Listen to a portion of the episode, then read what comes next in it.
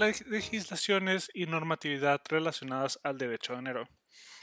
Este, soy Ipchara Marcos, estoy acompañado por mis compañeras Amairani Méndez y Lilian Molina. Bueno, este, esto lo estamos haciendo como, como una tarea de nuestra materia de derecho de enero.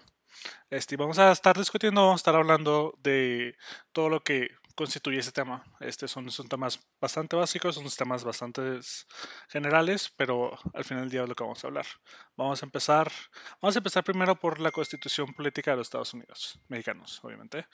Este, podemos ver que fue iniciada en el, en el año 1917 este, y es básicamente el fundamento de todas las leyes que vamos a estar viendo. Este, chicas, si quieren este, comentar algo de esta parte del tema, pues adelante. Sí, evidentemente como lo menciona Sipshara, eh, la constitución política de los Estados Unidos es la máxima norma que nos rige como mexicanos. Se le denomina como la Carta Magna y es como lo más importante en donde podemos encontrar todas las estipulaciones que rigen las leyes de los poderes federales, estatales y judiciales. Exacto. Y asimismo, pues también fija las bases para el gobierno, y para la organización de las instituciones en el poder que se asienta y establece.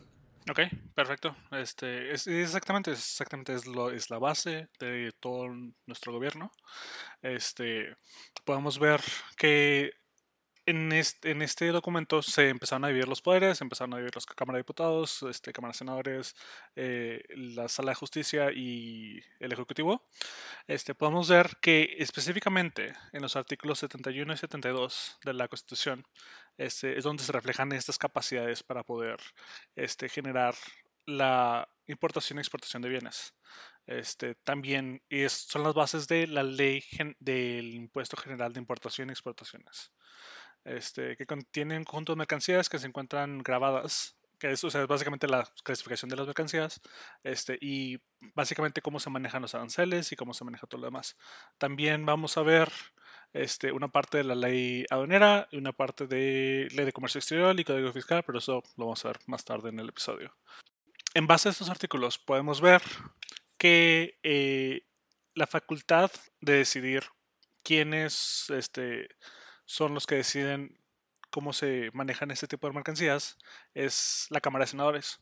La Cámara de Senadores es, es el cuerpo gubernamental que se encarga de, más específicamente, aprobar o rechazar o modificar o actualizar este, tratados internacionales cada vez que países exteriores, países este, que quieran hacer tratos con México, el trato tiene que pasar por la Cámara de Senadores. Ellos son los que se encargan de aprobarlo. Este, después pasan a la, Cámara de Diputados, que son los que lo aprueban más generalmente. Y la Cámara de Diputados es la que tiene menos este, decir en este tipo de cosas, solo puede revisar leyes en general, pero el, la rama este, ejecutiva, que es el presidente en este país, este, es el que se encarga de agregar de que cosas más específicas, puede agregar de que impuestos al valorem o impuestos más temporales o no puedes decir mucho de este tipo de cosas. Este, quisiera saber, este, desde su opinión, o si quieren contribuir algo, este, chicas, de qué es lo que piensan de cómo está constituido nuestro, nuestro gobierno en general. Este, quería agregar algo sobre la Cámara de Senadores. También sabemos que uno de los propósitos de ellos, en base al derecho aduanero, es este el establecimiento de una tasa ad valorem que se señala por la Ley de los Impuestos Generales de Importación y de Exportación, en base a algunas negociaciones efectuadas, pues siempre cuando el producto es considerado como originaria de alguna de las partes contratantes. Ok, perfecto, perfecto, perfecto. Este, oh, y, tocaste un punto muy importante que es el origen de los de las mercancías. Este, también este, el gobierno ha creado de qué instituciones o ha creado de qué sistemas dentro de las instituciones para verificar o para este, asegurarse de dónde vienen las mercancías y saber qué tipo de tratados vienen, vienen alrededor. Este, mm, Mariani, ¿quieres agregar algo? Sí, yo quiero comentarles que me siento completamente de acuerdo con sus aportaciones y que todo este tipo de actividades realizadas por nuestro gobierno es para que exista un balance entre lo que se puede importar, exportar y la manera en que lo vamos a hacer.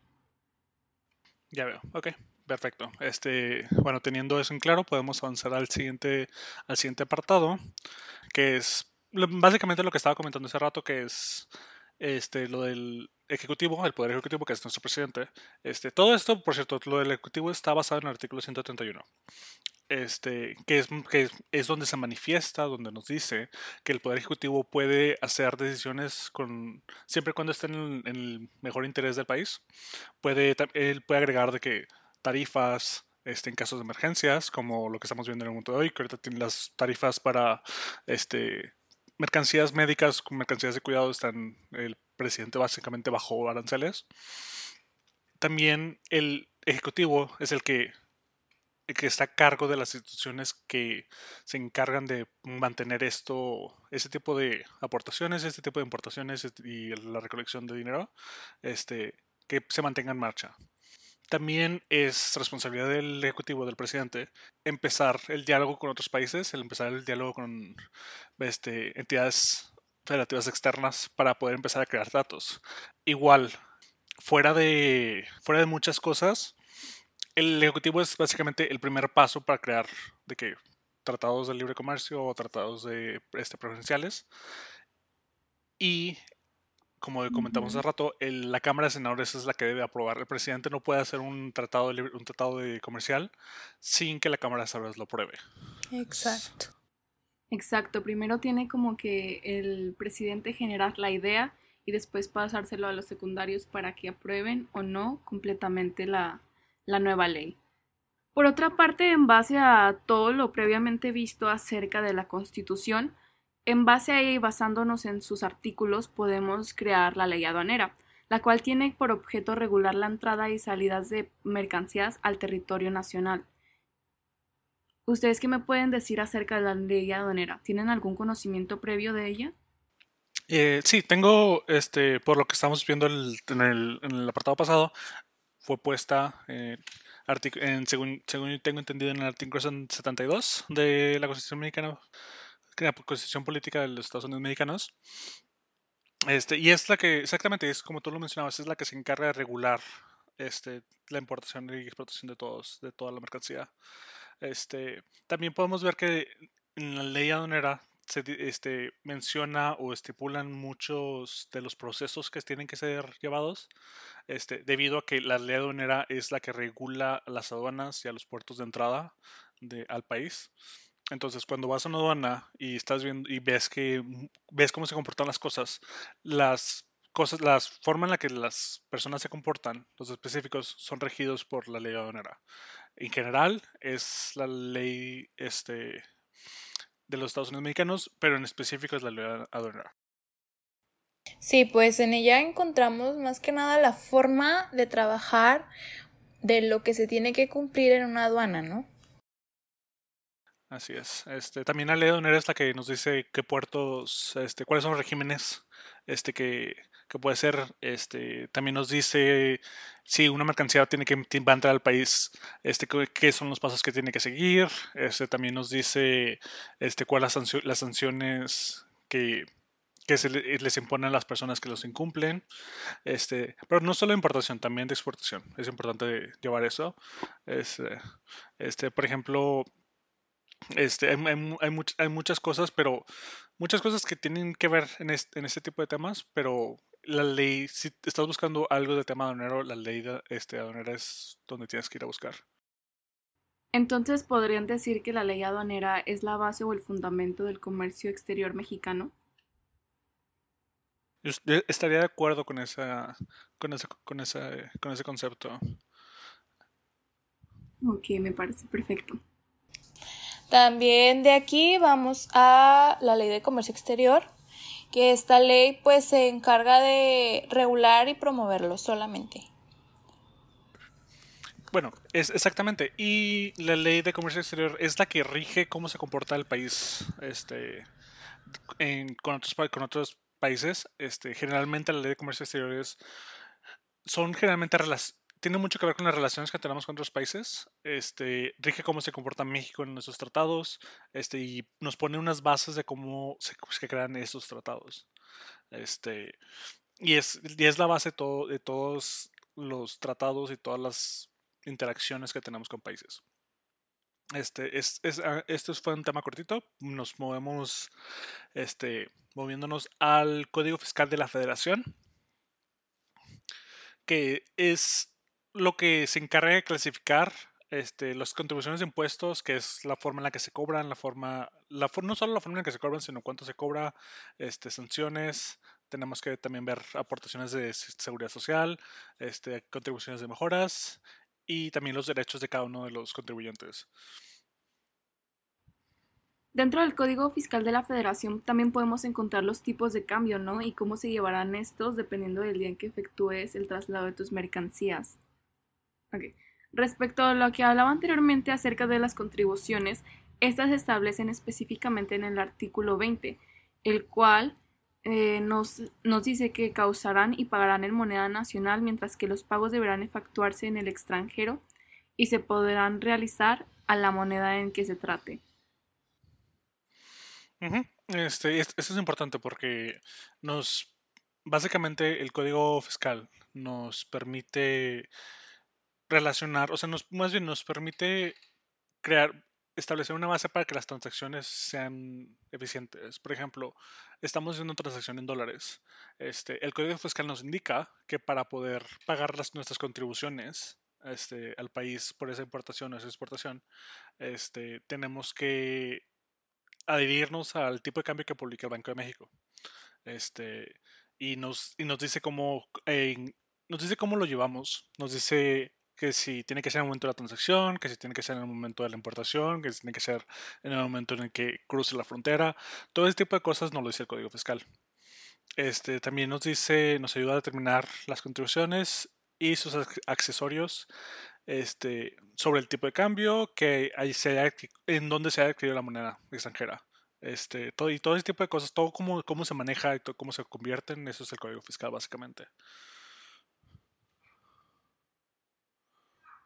Sí, entonces respecto a los temas que hemos visto previamente y a este último que viene siendo el Código Fiscal de la Federación, ¿cuál consideran ustedes que es la base grabable de, de todo, o sea, el inicio, el fundamento?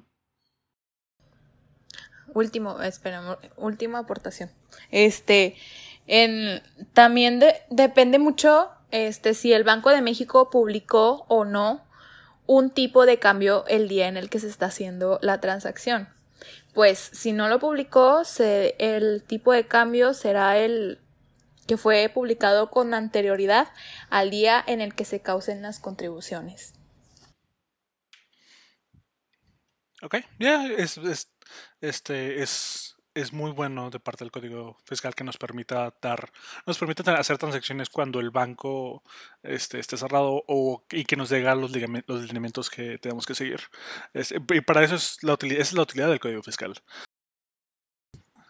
Entonces, respecto a todo lo visto con anterioridad y a este último tema, el cual viene siendo el Código Fiscal de la Federación, ¿a ustedes cuál le otorgarían más importancia? ¿Cuál creen que es la base de todo el comercio internacional?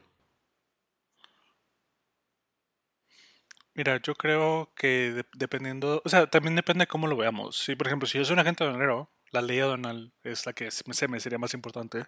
Pero a mí, como ciudadano de, este, de, la, de nuestra república, este, siento que la constitución política es la que más importante porque es la base de todo. Este, ya si necesito ver cosas más específicas, me voy al código, al código fiscal o a la de o a la ley de impuestos todo, eso, o todo ese tipo de cosas. Yo ya me, cosa ya, me, ya me divierto, pero lo más importante para mí como ciudadano es la constitución, que es la base de todo. Claro, esa es mi opinión. Sí, yo también concuerdo contigo, compañero. Creo que, pues, dentro de ella encontramos todo, ¿no? Eh, ya si queremos algo más específico, igual este, nos vamos directamente a lo que necesitamos. Pero pues creo que todo esto es necesario para el derecho aduanero. Muy bien, compañeros. Al igual que ustedes concuerdo y creo que la constitución política de los Estados Unidos mexicanos viene siendo lo más importante, ya que como con anterior lo dije, es nuestra ley, nuestra ley magna lo que nos rige como mexicanos y lo que nos lleva a el desarrollo o la creación de las nuevas leyes. Ok, este, bueno, por esto hemos estado hemos dado concluido nuestra conversación sobre las legislaciones y la normatividad relacionada al derecho dinero. Este, es, importante que ver, es importante saber que todo esto simplemente fue un, paso por encima. Cada una de estas leyes, cada una de estas este, secciones en la ley son bastante complejas, son cosas que cada una de las personas que ejercen estas leyes tienen que saber, debido a que estas leyes están hechas para el beneficio y para el bienestar y de, de nosotros ciudadanos y busca y tiene nuestros intereses en mente. Este, bueno, con esto este, damos a concluir. Yo soy, este, mi nombre es Ipsera Marcos. Mi nombre es Samairani Méndez. Y el mío, Lilian Molina. Este, bueno, y con esto, este, este ha sido un podcast para la clase de Derecho de Enero, este, partida por el profesor Eric Favela. Muchas gracias. Muchas gracias.